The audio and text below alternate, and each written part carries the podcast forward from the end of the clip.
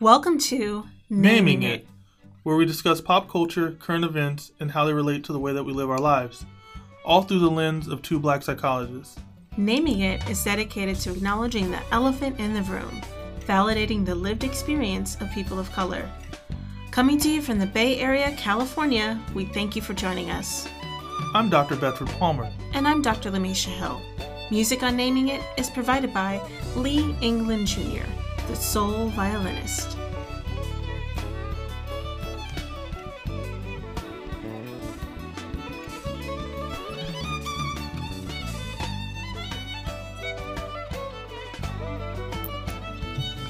Good morning, evening, afternoon. Yeah. Welcome to Naming It. Welcome to Naming It, y'all. It's episode number 59. Episode 59. We're almost 60. We're almost there. I mean, get, we get our Social Security next time.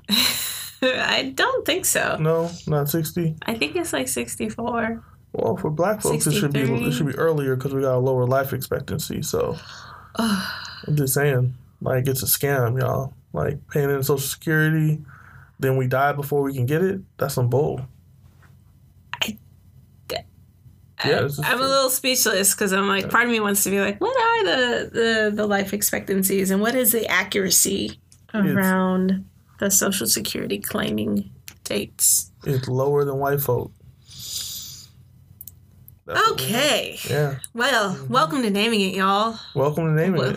On that way, to, way to get us off on a good foot. Hey, you know, reality. Deal with reality, y'all.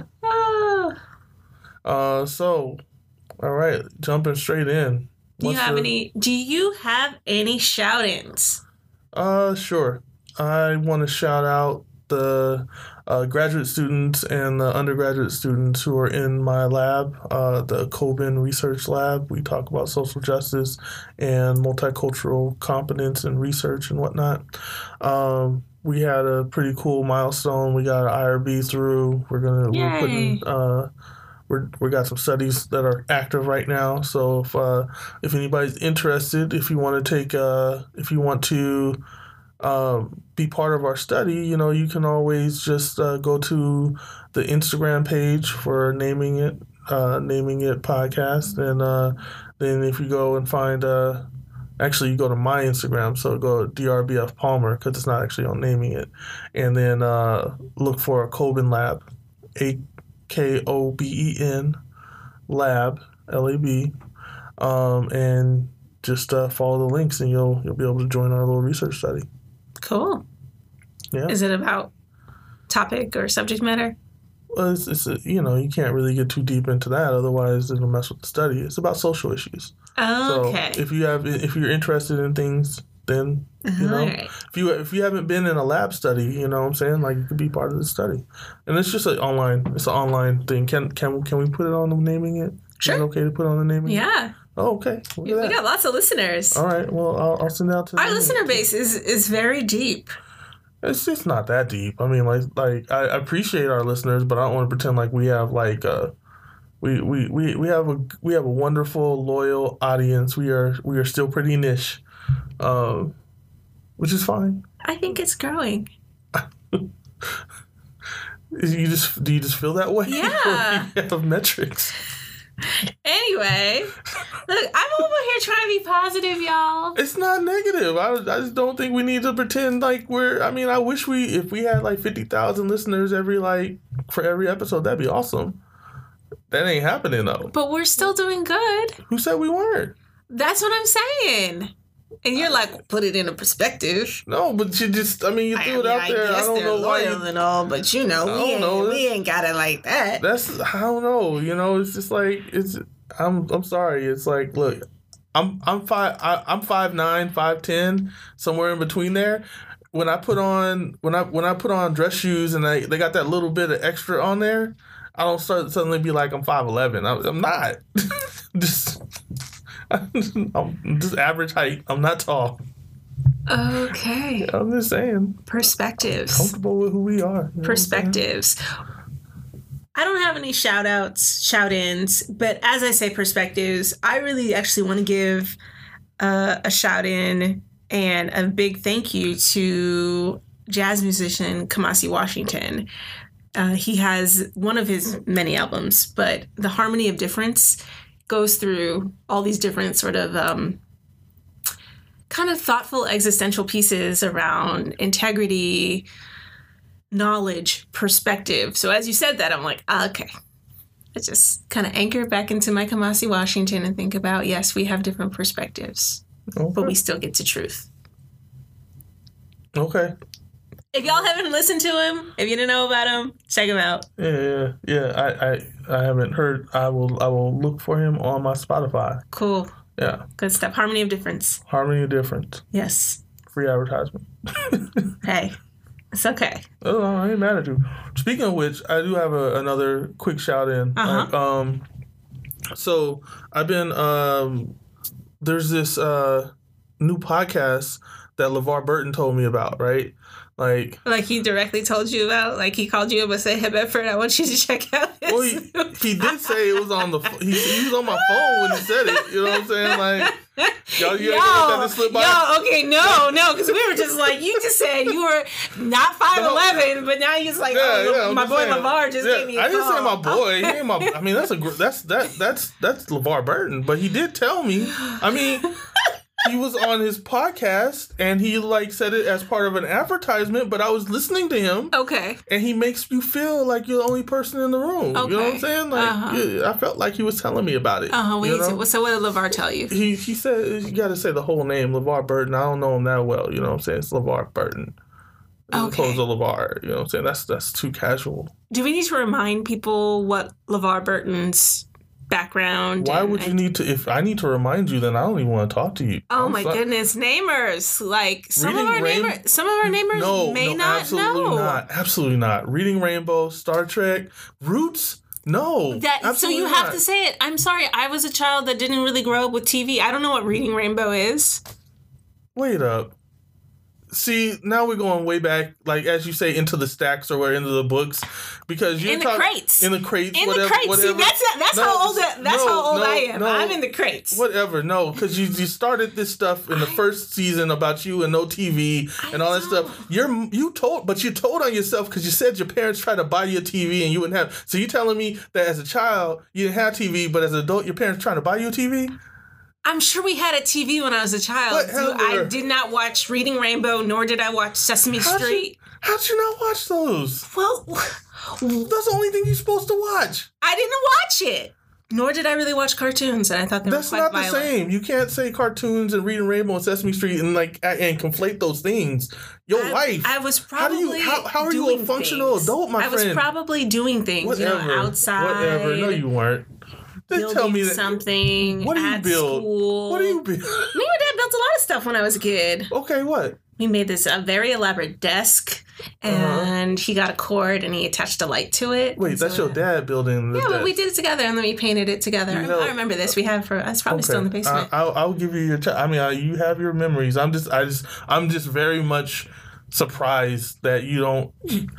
I just feel like you acting like you don't know it. I don't know because I have no no no emotional childhood You no- connection to any Wow. of like what's Big Big Bird like no. See, but you know all the things. No, How do you I know all the don't. things. You know, I You know don't. Big Bird. You How know do you Mr. not- Snuffleupagus, don't you? no, what is that? Whatever. Whatever. I'm. What, I'm, what character I did it look like, like? I, I'm See, sorry. no, you can't not I know Big like Bird I'm- and Elmo because over the years they have I- been popular figures you. in all of popular. I hear you. I hear you. I just feel like I'm being things. trying to pull one over on me. No, Oh. I don't know what the Reading Rainbow is. You don't know. Okay. Wait, you do know what Reading Rainbow is? No, You you actually don't know what it is? no. So Reading Rainbow, like the the whole. I like, know it was a program. It was a, a PBS program where LeVar Burton introduced young kids to books and the reading and the value of reading. Like, yeah, I have my mom and my dad. I didn't necessarily. see, stuff like that right there. Though that's what I'm talking about. what? I have my mom. I mean, it's like you're. we you're- were together. Like so, So, uh, so what- LeVar didn't introduce me to reading. They did. Yeah, but like when you say I it like that, you, you you make it like there's this like this hierarchy. Like, oh no, I had my parents. They were there, and you were stuck in front of a television. That's what that Oh, sounds like. Sorry, I didn't mean it that way. I mean, A little bit of unconscious bias microaggression happening. Well, I mean, it's just I, I don't know what that is because I have my parents too. I think every, other people have their parents, but we still watch PBS. I watch PBS with my pops. I mean, I don't know what to tell you. So Uh, we didn't watch PBS. okay, so What LeVar Burton shared on his podcast. yeah, because that's what I was trying to talk about. So he was talking. He showed there's a new podcast out that is called "Running Away from Cops," and it is a it basically is a documentary on the TV show Cops. And I thought, why would you tell me about this? I don't care about cops. That's a sucky. It's like a horrible TV show that like did a bunch of bad stuff to people, and then like it explains that it's a horrible TV show that did a bunch of bad stuff to people. So I was like, oh, bet this is very interesting. And and the thing that that was super interesting is that they they are really doing an analysis of like the effects of cops and like what it did to the people who were involved with it and how it might have it might have really affected modern policing in a really negative way. Um, so uh, that's our free advertisement for that podcast, Running Away from Cops, because I, I think people should probably listen to it. It's, it's interesting. Okay. Yeah. Yeah. We'll have to check it out. You- can you summarize any like snippets around what are some of the core themes in terms of how the television show and doing the television documentary in that style impacted I mean, it just came out. I want to listen to. I, I think just listen to the like listen to Okay. the intro episode, and you know, plus like they they were advertising on LeVar on on LeVar Burton Reads, which means they advertise on podcasts. So we're we're open to an advertisement from you guys, but you know, so I'm not, I don't want to give away their whole show and do all that and stuff. oh, okay. Um, all right. Yeah, yeah. So anyway, All right. moving forward, So, can we get into what's going on? how do we do that? Can you please play the jams? Yes. So go ahead, y'all do that. We're gonna touch. What's going on? Hey, no, and no. What's going on? You just clip that and use that for the rest of the time you guys do. All right. All right. So, to start out, what's going on, something that was happening all week, and in particular, the relevance to naming it was around the description of the death of James Byrd, who uh, was a man who was targeted by white supremacists in Texas in 1998. And he was essentially lynched. However, all of the, des- the descriptions of what happened to him, and most recently this week, one of the individuals who was involved with his death was executed in Texas. And so that's why it was sort of cy- recycling in, in the news uh, media that way. Uh, but I was really, really troubled by the description of the event. And in so many ways they use the term dragging. They use you know just sort of a general hate crime or something that was horrific. Um, but for me you know 1998 i'll never forget when i when i learned about james byrd Mm. I'll never forget it. So it just didn't it didn't land well with me that the that the ways in which the media described it was like this very much of a downplay. Like almost like it was it was too horrific to put into the actual subject line That he was lynched. that he was lynched. Well, I mean, I don't know if it's too.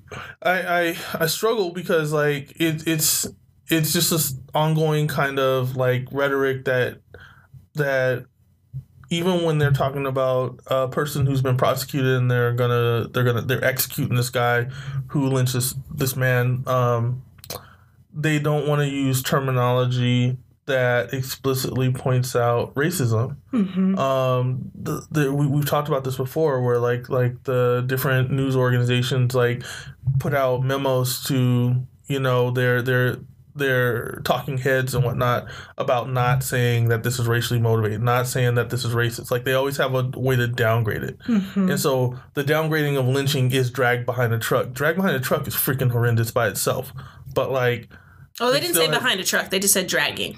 Okay, so like uh but generally I mean like the idea the the the concept of someone being dragged it, I mean it's factually accurate when they say it, but like because they take off the the the racial connotation and the the the the racial violence of, Mhm. that that goes with lynching, um they reduce they reduce it, you know, they reduce the magnitude of the message and um it allows for a continued uh rhetorical like absence of of talking about white supremacy in the media. Absolutely. And it also creates, I think, this like the separation in memory to you know if you think about what are the historical images of lynching and of white supremacy they're all black and white images right Mhm. from way back in the day very very old so it creates this historical reference of like that happened many many many many decades and Mhm. generations ago hmm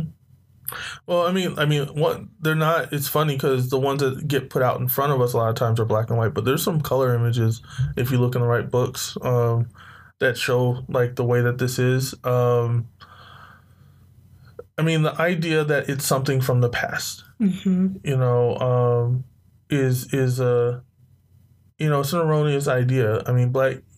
Honestly, like every time you see a, a unarmed black person getting killed by police, that's a lynching, because that's what lynchings were too. right You know, lynchings weren't just like a mob of people coming after folks. It was like the the killing of black people because they're black people by white people. Right. That's a lynching. Um, and so when you see when you see about like there's a young there's a guy who um, had recently graduated from HBCU, um, and he I just saw this on on the news. Uh, there's a brother he he went to live. Uh, darn it, I want to say it correctly. But basically, this brother, like he he he went out, he moved to a new neighborhood, um, and he was being stalked by his white neighbor who had made threats against him. He Mhm. told the he went and tried to get a protection, an order of protection. The judge first it was given to him, then the it was later vacated by a judge who said he didn't give enough evidence, and lo and behold, now he was shot and shot and killed in his uh, stairwell when he was taking out the garbage by the Mm. guy. Um, and so, I mean, that kind of thing is a lynching as well. You know, it's like it's not just a murder. Like Right. when black people get, it's just one thing if we get killed because of like random crime or some something like that. Like if someone's robbing a bank or if you get hit by a, a car or something that's. But like when it's the fact that someone specifically went out and they wanted to commit a hate crime against you right because of who you are and you die, that's lynching mm-hmm. you know and i think that we we really need to start using the rhetoric um more openly and we need to like push back when we when they don't use it because what it does is it makes it so that it's more it's just invisible you know it's like it didn't happen Mm-hmm. Mm-hmm. And then they become in isolation Mhm. uh, as as whether or not it's isolated incidents or things that are not part of a whole, right? mm-hmm. And it is it is more of a continuous experience of the targeting. right all right yeah yeah i just want to make sure i say the brother's name. Um so it was uh tyreek hudson. Uh he was killed by a white neighbor months after the court denied a request for a protective order. Um so and the, if you want to find him uh if you want to find out you can look on blavity and they that's uh they have a, a, nice article talking about what happened um, and what happened with this judge. So, um, but kind of going back, I think there was a little bit more to what we were talking about in terms of. Yeah, so with regards to James Byrd, and so in Texas, a number of people who are associated with his death uh, have been executed, and this was the final person uh, to be executed. And it brought up this sort of, sort of this other issue around um, stances on the death penalty. Yeah, you know, I mean, I when I hear about people like because I I know Dylann Roof just got um the the man who who killed the the nine people In in- Charlottesville? in, Charlottesville in the church. Um, Is it Charlottesville? No, no, Charleston. Charleston. Charleston, South Carolina. Yeah. Mhm. Um, like I think some people rejoice at that. They they think, yay, this guy is getting you know the the ultimate penalty. I I I have a problem with like I don't. I think that if you you either believe in the death penalty or don't believe in it, you know what I'm saying? Like, and I think from a lot of us, like I I I use the same argument. Um, I don't believe in the death penalty for folks because of well, for a lot of moral reasons. I, I don't think the state has the right to take the life of people. I don't think that it actually does anything. I think it's it's not fiscally smart because it costs so much more money than to have someone in prison for life. Um, I don't think that you necessarily can be reformed when you do something as heinous as this. But I also don't think that necessarily the state should take up the cost to to end your life. I think that Mhm. you should just stay in jail forever. Um, so I don't necessarily feel anything specific about this guy being killed. I think that like you know he could have stayed in jail as long as he's away from other people who get hurt. That's what we need. Mm. You know, um, and the same goes for kind of Dylann Roof. And I know people feel a certain way, and I, you know, if I'm gonna be honest about it, if I go in my deep dark heart, you know, like there is probably like some satisfaction there, but the state shouldn't work off of that. You know, the state should should work off of, you know, what's best for society, not necessarily what feels good. Thank you for sharing your thoughts. You don't want to share yours? I don't. I don't really have a strong opinion about it. Oh, okay. I haven't spent time reflecting on that issue. All right. So. So, you know, we talked about a number of things. and We're kind of swirling and iterating around stuff, but want to come back to AB Assembly Bill 392. A couple weeks ago, we had a direct, wonderful interview with Assembly member Dr. Shirley Weber. And most recently this week, there was a win for AB 392. Yeah. So um, the the bill that was that was opposing it, um, that was going through that the police lobbyists kind of pushed forward.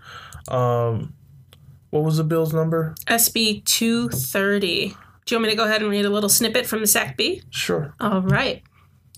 So, the movement to reform the use of deadly force by police scored a major victory Tuesday. Senate Bill 230, which was designed by police groups to undermine meaningful reform, met a stunning defeat in committee. The state Senate Public Safety Committee uh, forced the bill's author to strip some key provisions from the bill, and as a result, SB 230 no longer directly threatens to undermine a stronger legislative effort regarding police use of force. AB 392, authored by Dr. Shirley Weber. Yeah. So like I, I think like the the the key pieces that if you haven't looked at this, um the two 230? Yeah. So the key pieces that they're not really talking about in the article is that um, what Bill 230 was looking to do was instead of holding officers accountable, it wanted to basically say that folks that officers needed more training. Mhm. And so it wanted to give honestly what it was trying to do was give more money to departments for training and then say that they just needed to do more training which they've Mhm. already been doing. Right. We And, it, and I think it also reinforced this standard of like, oh, um, a reasonable officer in those positions would have done the same thing, which is the, the current standard right now, which is this big old loophole for the continued targeting killings Right. So- Yeah, so like I mean like and this is what this is what happens when you have like a lobby come in. They didn't want to change anything and they wanted to get more money. And so the the way that the, the specific way this committee kind of really killed that was to make it so that it had to be passed Jointly, yes. jointly. Yeah. So the the not only in addition to the taking out some of those those provisions, um, but also the committee joined SB 230 with AB 392, which means that the police sponsored bill can't pass unless Senator Weber's and others uh, AB 392 passes. hmm And so, uh, what the author from the SACB wrote, the journalist wrote, was that in an effect, it puts an end to the law enforcement lobby's effort to replace AB 392 with their weak window dressing bill. Yeah. So um, that's a that's a big plus side for you know justice in the in the state of California. Um, I think like just to kind of remind folks, um, the idea here is that the laws on this haven't changed since like the 1800s. You know, like the this idea that all someone has to do is not.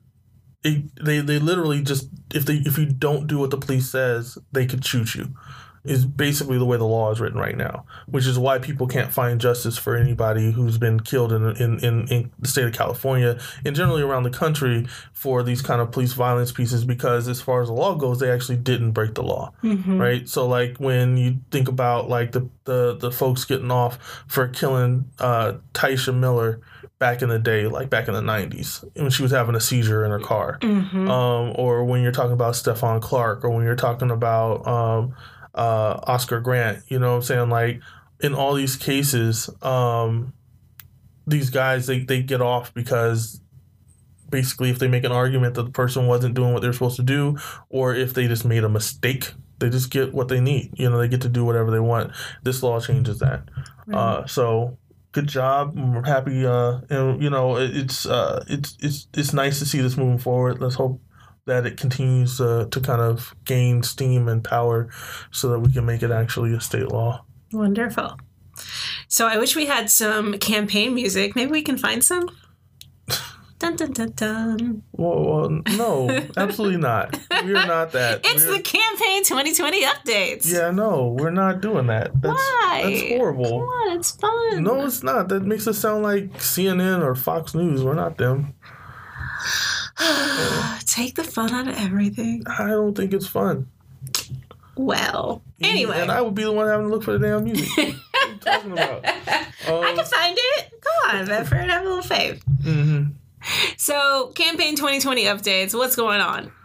Um, lots of stuff. Uh, so, I mean, we.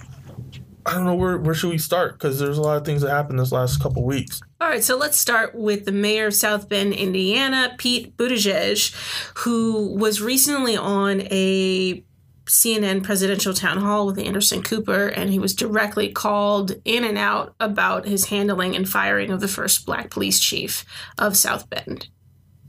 Yeah, I think he was called out. I don't know if he was called. That that sister was not calling him into nothing. Uh, yeah, so he fired the first black police chief, who he actually was a person who appointed as well, um, because, well, the story is that it's because the police chief had been taping conversations between other police leadership um, who were using racist rhetoric in their in their conversations about him and possibly other officers. Yeah. Um, But on the on the one hand, so from the perspective and from the perspective of the mayor and other folks who called for the firing, was that essentially those recordings violated were in violation of a federal wiretapping law. From the perspective of the police chief, he said that those lines were constantly recorded, right? So those were those were telephone lines within their systems that were always recorded. hmm So I mean, like, regardless of, I I, I don't know, because I don't want to get bogged down in the merits of one or the other. Mhm. The thing that I think is is concerning is like what he said about not knowing what was on the tapes. Yeah. Um, and I think that's BS. Like, so just because I mean, we we plenty of things get recorded and people get to listen to them. He didn't he didn't do anything, right? So he didn't he didn't actually cause the tape to happen. If he if he doesn't know what's on the tape, that means he didn't listen to the tape. So that means that how do we know the tape even exists? So why did he fire the guy? Mm-hmm. You know what I'm saying? So like this idea of I don't know what was on there when he was taping people being racist and the only person in this who has any kind of negative outcome Yeah. is a black guy. Man, whatever, dude. I'm I, I'm sorry. I hate. I I I- I get so tired of because people are bringing this dude out like he's this darling. You know, he's just Uh-huh. like, oh, he's so wonderful. Oh, he's so great, and look at how good he he talks about race and he talks about yeah. You know what? A lot of people talk good about race and then they screw us over in the end Right. you know and so I don't, I don't got much for him. I'm still with kamala i was with kamala from the beginning. I'm still with kamala. And you know if it's not kamala i, I got Cory too. So why do why i don't need i don't need this dude. I, I don't need him. I don't need another dude like him. He's just another one of the dudes. You know what i'm saying? So i'm, I'm good. So speaking of Kamala, since you went there, so she from was called- indiana. You know that indiana i'm sorry. Indiana Indiana's- is where the kkk started. Don't tell me this dude is supposed to whatever. Go ahead Yeah, it's very problematic. So, nonetheless, you mentioned Kamala, so let's let's shift gears a little bit. So, Kamala, in an article for USA Today, a little opinion piece, uh, was described as being uh, disqualified for for owning a gun. yeah who who's the guy His name is Peter Funt. Like I said, who's the guy?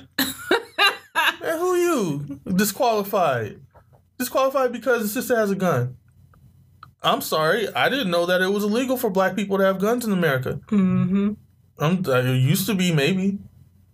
Like what? Tell the truth. So one of the things that why and why we brought this in, you know, Bedford the last time a couple episodes ago and, and continuously, you know, you've sort of encouraged our listeners to really tune their ear into the ways that candidates are talked about dif- differently, right? So this term disqualifying came up, I think, particularly around the Kavanaugh hearings, and this idea, and and for Trump as well, right? This idea that nothing these white men could do would ever be disqualifying for them to be, um, you know, eligible to hold those different positions.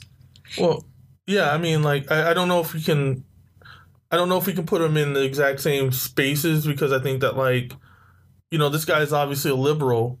Um, I think that where we would really, I, I think the problem with this is this idea that, you know, there's different standards for different people.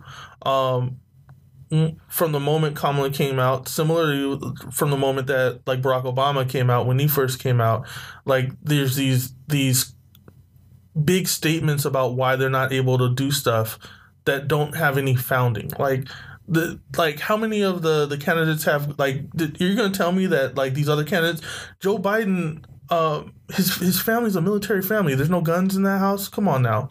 Like but like they focus on this black woman Mm-hmm. I don't know. I don't know. I don't know, but I, I, I kind of want to come back to it because I think the choice of words is really interesting, right? Like I can't ignore that that the public to the public this memory of the term disqualifying is not levied in the same way and so it was used in this way to sort of be like oh like you know nothing that these folks do um, is disqualifying right and so what would it mean for a candidate to be disqualified or ineligible and for and and basically the, they, the a lot of the consensus has been that essentially you know the word isn't really appropriate in, in a lot of contexts. So for for this person to levy that word in the way against a black female candidate to me is quite interesting. He didn't say, you know what, she, you know, she she's not my choice or something like that. He's a very intentional, sort of like politically charged and, and relevant rhetoric at the times. Yeah, I mean, I I think that it's problematic that he said that she's disqualified. That is disqualifying. I don't know that that word is something that I have a problem with writ large. I think that there are people like I, I think Trump should have been disqualified. I think Kavanaugh was disqualified. Like their behavior was disqualifying. I think that he's misusing it when he's talking about Kamala Harris, and he's and, and it's like this hyperbolistic, like like ridiculous statement that like this this person one she, first she was part of law enforcement, um, and people in law enforcement carry guns generally. You know, mm-hmm. she was a she's a prosecutor. She's a I mean I I really don't the idea that a, a woman who's black in the United States to somehow not be allowed to have a weapon, a firearm, is crazy to me. I'm sorry. It's just like it's you. I don't. I'm not saying that I advocate firearms or think that it's like the best thing for anybody, but I think that like this is a dangerous world. This is a dangerous place. It's super dangerous for black women, and you're saying that because she had a gun, you know, like come on. Mm-hmm. Um, like, go fix patriarchy, go fix misogyny, go fix racism, and then go talk about this black woman's gun. You know what I'm saying? Like, go do that first. Spend mm-hmm. some time, spend some words on that. How about that? You know? Yeah. So um, another big thing that happened recently was she the presidential forum. Did you get a chance to watch any of that? And it's a it's a space yeah. a, sort of a conference style space where the candidates get to come on stage and get to share their perspectives openly with audiences interviewed by different folks. What well, do you think? yeah the whole point was that like uh, it was done in like uh, i forget exactly where it was done but it was done in in the southwest. Um, and the whole point was that the um, for the Democratic Party, their most important voter bloc has been women of color and specifically black women, mm-hmm. and specifically from that area. And so they wanted the candidates to speak to the needs and the, the issues of women of color and black women. Um, and so they came and, and people talked. From what I understand, uh, uh, Cory Booker did really well there um, and like got out some really good stuff. Uh, I think uh, another person, Elizabeth Warren, like people really appreciated the things that she was talking about. Um, I think Kamala Harris too. Bernie Sanders didn't do well. There was a lot of boos and jeers and stuff like that, and it, and, and deservedly because mm-hmm. like they asked about white supremacy and he starts talking about econ- economics, you mm-hmm. know, and it's mm-hmm. like, you know, he was not, he really was like not answering the questions. Um, and I know people are like, "What you got?" Uh, well, I'm sorry if I see it, I see it. Like he's doing that. Um, it was an interesting piece. I think people should watch it because you can get a lot of information about where the candidates stand, and you can get a lot of it from because these questions are specific questions that don't come out in other forums. You mm-hmm. know, so like it's on YouTube. We'll we'll we'll we'll put that uh, link up for y'all, but you can watch the entire deal, and I, I think you get a lot of good information. Um, I think a lot of people were really feeling Warren, um, and I think she does make a lot of sense in a lot of things she says. I personally don't think uh, she's not. I could I could do a a, a, a Harris Warren um kind of kind of stuff, but not Warren Harris. Like I think Harris wins. Like I think Warren has. Oh, I'm sorry. I I think that like You don't it- have to apologize. This You know? is your opinion. This Yeah, is, these, what it is. these views are endorsed by Bedford Palmer. I mean, you can't say my endorsement. I'm just endorsed by you too. You here? What are your views? I, you know, I need to go back and watch it. I think that that that I need to do some of my homework too Okay. to really get a feel for what are the what are the issues that are most important to me as an individual, um, for what I think uh, would be helpful for our country moving forward, and who is going to be the best person to be able to make that happen, and also represent. Okay. Because the rep- the representing part on on the world stage is also deeply important. Well, yeah. I mean, I, that's another reason why Kamala should get it. Yeah, I would, I would, I would, I would agree with that, No, right? I Because mean- it's not just about what are their pers- per, uh, opinions and perspectives.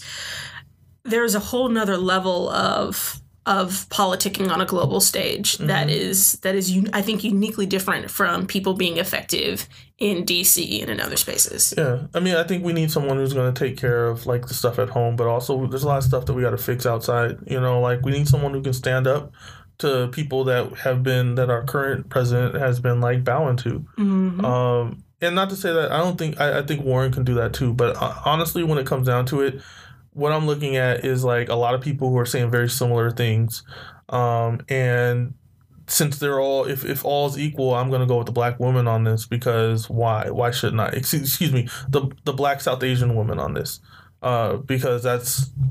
I, I think that we can go there next for president. And I think that that matters. I think that that who's in the office matters, and that what that opens up for people in terms of mm-hmm. choices, you know, and in terms of opportunity, in terms of like who they're gonna be. Like I, I think little brown girls need to have they need to have the, the, the, the thought that they can get into that space. And to be absolutely honest, if a brown girl gets in, if a brown woman gets into that space, then little white girls can benefit from that too. Whereas if it's a white woman, I don't know that little brown girls get the same kind of play. Absolutely. That's a, that's a great point. So our last piece for campaign 2020 updates uh, is the announcement. The official announcement came from Joe Biden that he is running. Yeah, good for him. I'm sorry. I used to like I like I you know I I didn't do a lot of deep research into Joe Biden like when he was like the vice president. Um so I got into the whole Uncle Joe thing and I like him and he's a, He's, he's, a likable person. likable dude. But then Yeah. you start when all this stuff starts coming out, I was like, "Oh, you tricked me." I don't what? Like he has been in politics for a very long time and has, you know, a lot of things in his political history that he needs to, uh, you know, own up to and take some responsibility for. Unfortunately, one of those biggest things was him presiding over the hearings uh, for the confirmation of Clarence Thomas and the uh, Anita Hill hearing, and really the ways in which he directly mishandled and allowed for her to be treated so disrespectfully in that space. And I think people might be misunderstanding because I, I think here's the thing about Joe Biden that I think um, makes it not more complicated, but just there's there's nuance to it. I think that Joe Biden came from a space where he had to learn a lot and grow a lot around race. And working under Barack Obama, I think he did grow a lot around race. Here's the thing: the Anita Hill issue isn't a it's not a race issue; it's a gender issue, right? Even though she's a black woman, Well, it's intersectional. This Well, it's is This, this intersectional. is but this is the true definition of intersectionality, right? Right, but uh, let me let me finish my thought. Like, I'm not saying that it, that race has no part in it. What I'm saying is is that what he's the way he interacted with her was like the it was the epitome of like a misogynistic piece. Like it was it was more because you got Clarence Thomas eh, who you know is arguably whatever, but this is a black dude. So like in inter within the within the black community, there was like the the the breakdown wasn't racial. It was around gender. It was about misogyny in the black community as well as in the white community. I just I'm shaking my head and I disagree in in the sense that if Anita Hill was a white woman at that hearing, they would not have treated her as disrespectfully. The questions that they would have asked, even if they said, even if they said, "I don't believe you, but we're going to go through this thing and we're going to bring you up here and you're going to, you know, say some things about this person," they would not have dragged her. They would not have have spoken to her so horrendously. They would not have treated her that way. if she was a white woman. I agree with that. I guess what I'm saying is is that I think that Biden has built cachet with black people, but he has not built the same cachet. Like the things that are coming up right now around him is around how he touches women, around how he interacts with women, and around how he treated a woman on the stand. And so I'm not saying that like he like like a, like what I was saying in the beginning is he had problems with black folks, but he's been working on the black people problems. He has not worked on his problems with women. I think, yeah, that's fair. I hear you on that. Um, but I think there's just something very unique, and so if we like kind of, you know, one thing I'll, I'll add to the to the description is the um, the urgency of intersectionality by Kimberly Crenshaw that really describes, you know, intersectionality is not just that we hold multiple identities, is that when those marginalized identities come together, they form an experience that is that it compounds and sort of exacerbates this experience of oppression in a unique way right so it's not just that she was a woman and it's not just that she's she was black but in that moment those two marginalized marginalized identities created a unique experience that she endured Right. I think the thing is, is that from like the idea, if we're talking about Joe Biden as a as a person who needs to grow, like when you teach multicultural competence, like you break the stuff down. Like he has to work on different things in order to, to get to that that intersecting space, right? Like he has to understand race and he has to understand gender. And you, you don't necessarily mix them when you're teaching it, when you're trying to understand it. You're you're you're you need to understand both so that you can bring it back right and so like I, you know I, I i think that like even with what what uh you know dr anita hill said um that the problem was that he didn't like when he he, uh, tried to apologize but then he, what he did is is like he did this kind of fake apology and he does not talk at all about the fact that there are other women who there who should have been able to testify who he blocked. So like she's talking about kind of the structural pieces around like the fact that he he like imposed this misogynistic space and didn't he silenced these other women hmm you know? And so like i don't know that we're I- I, I think like we're focusing on different pieces of it. yeah I, I think i think we are too absolutely i, I think under underneath it all it is it is very anti-black um, but I, I just can't separate you know the level of misogyny from the unique experiences of her being a black woman and it set and, it's, and, it, and it perpetuates this tone right Mhm. that other black women experience Yeah. Yeah, of course. yeah wonderful so are we ready for some real talk Sure.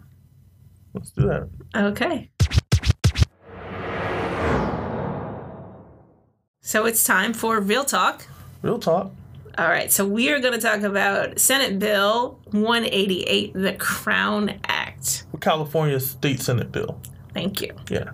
So, California State Senator Holly Mitchell, who represents the 30th Senate District that includes portions of Los Angeles, uh, introduced the Crown Act, and it has passed in the Senate floor 37 to 0 and is now awaiting approval from the Assembly. And essentially, SB 188 aims to create a respectful and open workplace for natural hair by clarifying that traits historically associated with race, such as hair texture and hairstyle, be protected from discrimination in the workplace and in our K through 12 public and charter schools. That is a quote directly taken from her website. We're going to break that down. Yeah. So I mean, it's it's kind of funny because this came under the radar in a lot of ways. Like th- she just kind of slipped this in and it worked. Um, but I think this is one of those this is one of those pieces of legislation that can actually substantively change, like deeply change the experience of people. Um, because I mean, how many folks are I mean, just think about like how many times you see in the news some black person being harassed about their hair. You know, like Mhm. you know whether it's about you know whether it's plaited or whether it's like you know braided or whether it's in you know locks or whatever. Like uh, whether it's cut cut down to a, a ball fade or whether it's in a fro. Like there's so much white people caring about our hair out there that it's just you know it's like what the hell Mhm. you know And the ways that, so professionally, oftentimes it's like incorporated into this like bubble of like what is, what is quote unquote professional. Mhm. and uh, wearing certain hairstyles uh, has largely been viewed uh, down upon, uh, not only by I would say not only by white folks in professional spaces, but also people that endorse those white supremacist values and characteristics. Yeah. I mean, I, I think it's So this is when you get, you know, people like, right, talking about you need to cut your hair and do all these other things, right? There are plenty of black people that adhere to this like standard of like, oh, you, you should, you well know, respectability politics. exactly. Yeah, I mean, exactly.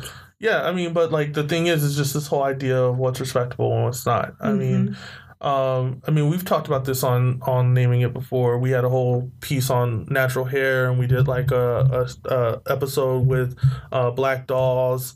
Remember that? Mhm. And um, we, I mean, I, I think uh, the the the piece is is that there's this whole thing about whiteness policing the bodies of black people Mhm. and telling us how we must conform to to their styles and their ideas of what's what's right and what's okay and and how we must hurt ourselves to do that in a lot of cases you know what i'm saying like i mean just like the fact like when we talk about um you know facial hair and, and body hair in general right so like not just facial hair for men but body hair facial hair for anybody who grows it uh but body hair in general if you have curly hair um then cutting the hair on your body that's not on your head can lead to ingrown hairs at a higher frequency than if you have straight hair. That causes keloids, that causes scarring, that causes discomfort and all this other stuff. And we do it to in order to like meet this white standard that doesn't make sense. Mm-hmm. Mm-hmm. Absolutely. So, you know, one of the things, and from uh, from a win and from a positive perspective, we we talked about how it shows up oftentimes in the workplace, but we have children who are subjected to horrific treatment in their schools, um, and that are traumatized uh, by adults Yeah. um, whether it's by policy administration administrators, school administrators, or people that are trying to enforce these practices upon them. Well, it's not just like I mean, because there's the policy stuff, but I mean, honestly, we're talking about child abuse because they even when you have policy, like I, I mean, there was a a, a kid, little girl who got her her her her lock pulled out, Mm, you know, by a teacher. Like, when have you heard of a white kid getting their hair pulled out by a teacher, regardless of how it was? What what? No, I, I just couldn't imagine hearing like a, a white kid dyed their hair green until the teacher pulled it out. Mhm. You know what I'm saying? Like, there's uh this little boy who recently uh, in Texas, he had um, a M like designed into his hair, right? Which obviously, I'm I'm sorry if you're a little kid, you don't get to choose that. Your parents help you. Like, I want an M in my hair. Okay, get the M in your hair, right? Then he goes to school and. A principal actually used a sharpie, like a, a permanent marker, to mark in this kid's hair, or actually, he forced the kid to do it. So he tells this kid, like, either I'm gonna tell your parents, I'm gonna give you a consequence, or you can mark your hair up. What kind of sick person, Mhm. you know, like what what kind of reasonable adult would think that you're gonna tell a kid to permanent to put a permanent marker on their scalp, right? Like outside of their parents' like supervision. Like what kind of sick person does that? I mean, he got suspended, but I, I just I, I feel like folks need to understand like how deep this goes like Yeah. how much how how entitled like whiteness has uh like how entitled white people are about like touching our hair understanding our hair making us conform to their shit i'm just it's just But it's but what and what I'm trying to add to that is that it's not just white people. That's It's when we it. adopt when we adopt the the, the, the values of the oppressor. And and it, it goes a little bit beyond respectability politics because we incorporate them into policies and we and we run around in our sort of whether it's adults or people in positions of power, uh, levying and enforcing these rules upon people who who look similar to us. Right? Well, I mean, I think that like uh, you know, it gets more complicated, and you know, we got into that I think a lot with uh with the natural hair piece. Mm-hmm. Um, when we start talking about kind of internalized stuff and like who gets to wear their hair how and like what's right and what's wrong, and I think when it comes down to it, like there's no right or wrong of how you want to look or how you want to be, but other people outside of you don't get to talk about it. You know, like if I kept my, if I cut my hair a certain way, I cut my hair a certain way. It does not change the way like if I if I'm a computer programmer, Like whether my hair is in locks or whether my hair is cut off or whether my hair is like pressed, Mm-hmm. it has nothing to do with whether I could write code or not. Mm-hmm. So why are you up in my business? right. right? And then like you know what's a, what what's okay is it, it, it's unevenly policed. Like I see plenty of I I I will I'm I'm willing to bet that the same style, the same braiding style that you'll see getting policed in black people if a white person puts in their hair, it's fine in most cases. Right? So you see a, a white woman with plates on her hair, it's fine. It's going into a braid. It looks neat. Black woman does it. No, it's not pressed. You know, Or just looks urban and, and that's a proxy for it looks ghetto. Right. All of Well- these terms. No, it is. No, it's that's like what urban. they think. I mean, urban and ghetto are both a proxy for black. Yeah. Yes.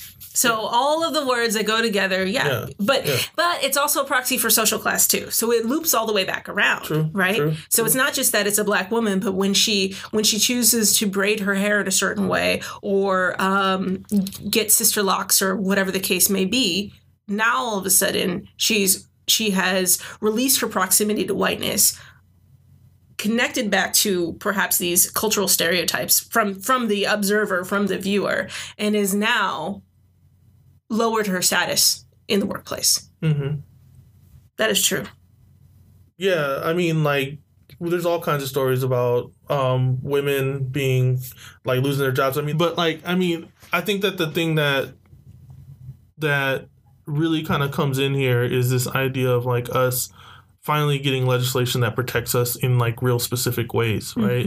Um, so like there there's all this like this idea of you know civil rights and there's this ideal of of, of like protecting people's um, based on protected groups and stuff, but sometimes it's just that it, does, it doesn't have enough in it. And I mean, even this is like a this is a amending a, our, our current law that was already there about discriminating against people based on race and gender and all that stuff. But like you had to put this specific stuff in, otherwise people will try to squirm around it. You know, Right.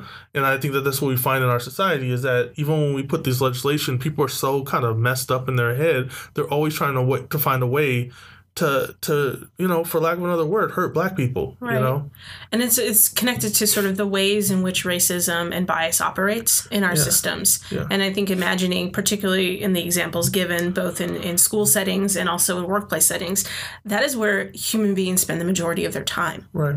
right so it's it's it would be different you know in in a sense of like if this if this was an issue I don't know. I'm just. I guess I'm trying to say like it is so. It is so impactful Mm-hmm. because we grow up and spend so much time in both school and in workplace settings. Yeah. yeah.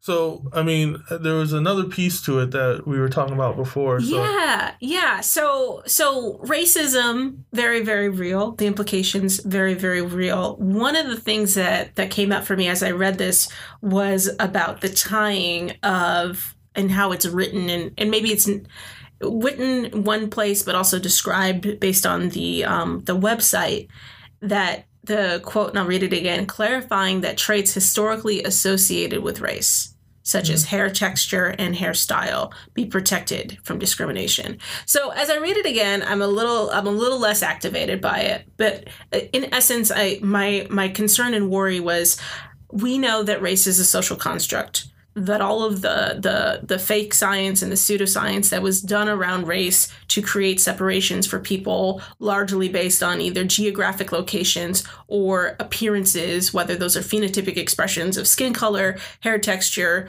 shapes of features on your face right? That those things have been utilized to cr- to create and separate folks from each other. But all that is not not true and accurate from a scientific perspective. Mhm. so I guess my my initial sort of question was if if this is written in such a way that traits historically associated with race, if that is the best way to put it, because from a legal perspective and from a legislative perspective, it will continue to perpetuate sort of the tyings and the reinforcement of race in our systems and our policy.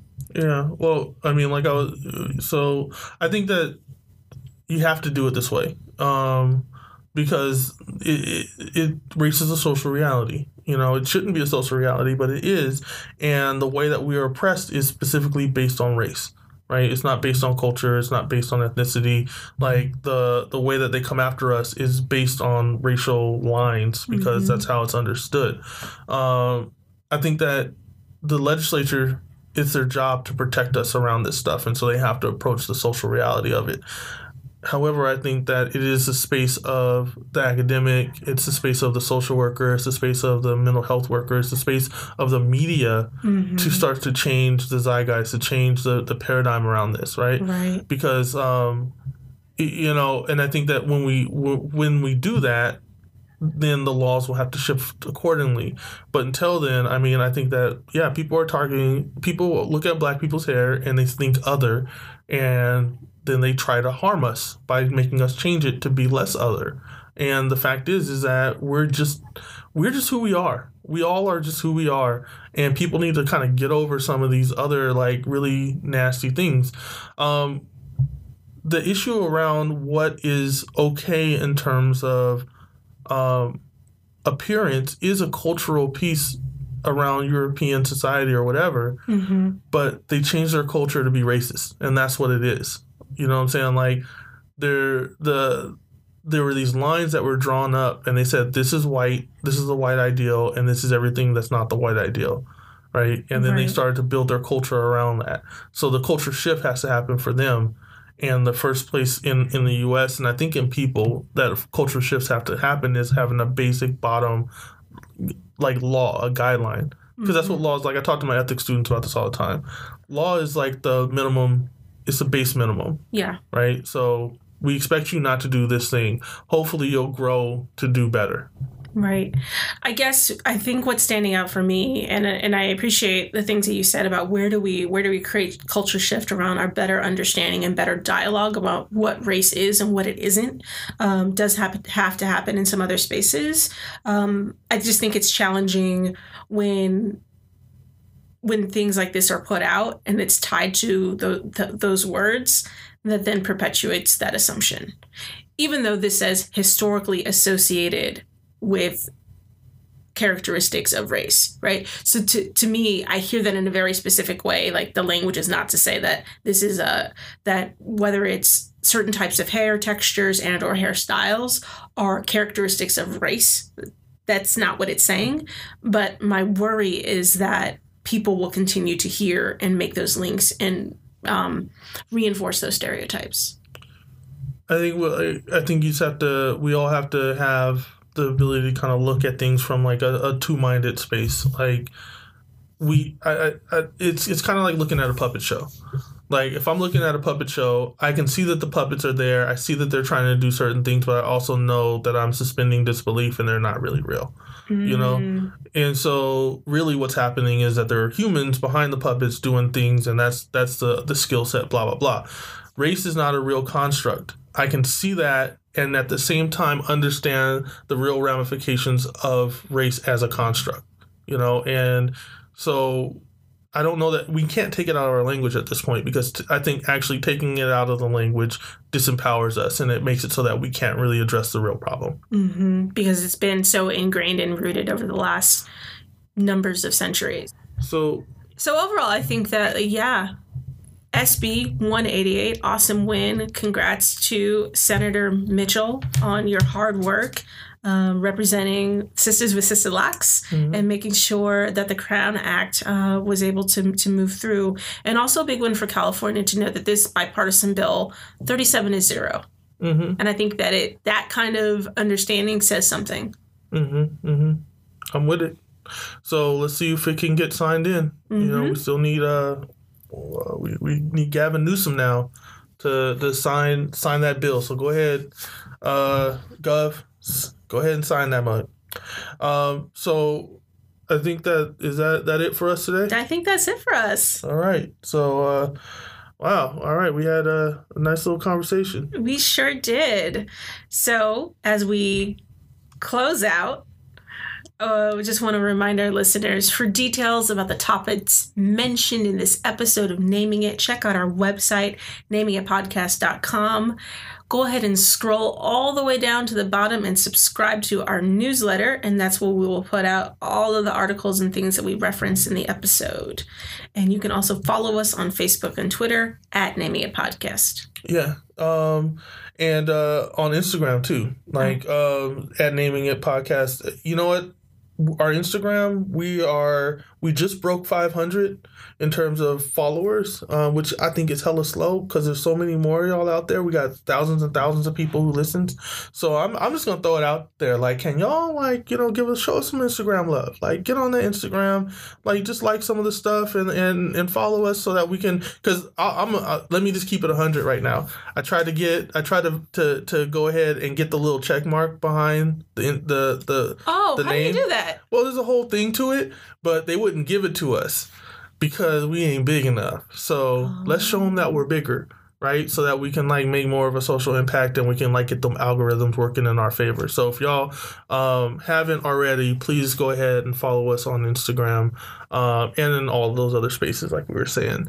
Um, so also just to like throw out there don't forget we also have our patreon account. If you uh uh really want to like help and support naming it and uh, you'd like to get episodes um without any uh commercials in them and maybe even get them early um then and you get some extras like little video things that we do and stuff like that then you know go ahead and find us on patreon and uh and uh you know we we we we love to get the the kind of do, the kind of kind of money that folds, but we'll take the kind of jingles too.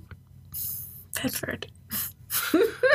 That's a, it's a reference to coming to America. You know? Oh, saying? is Like, it? Be about the culture. Yes. Yes. okay. But she didn't have that TV. I remember. Right. So where can you listen to Naming It on all different applications where podcasts are found? uh, everywhere, but like the best place is on Anchor.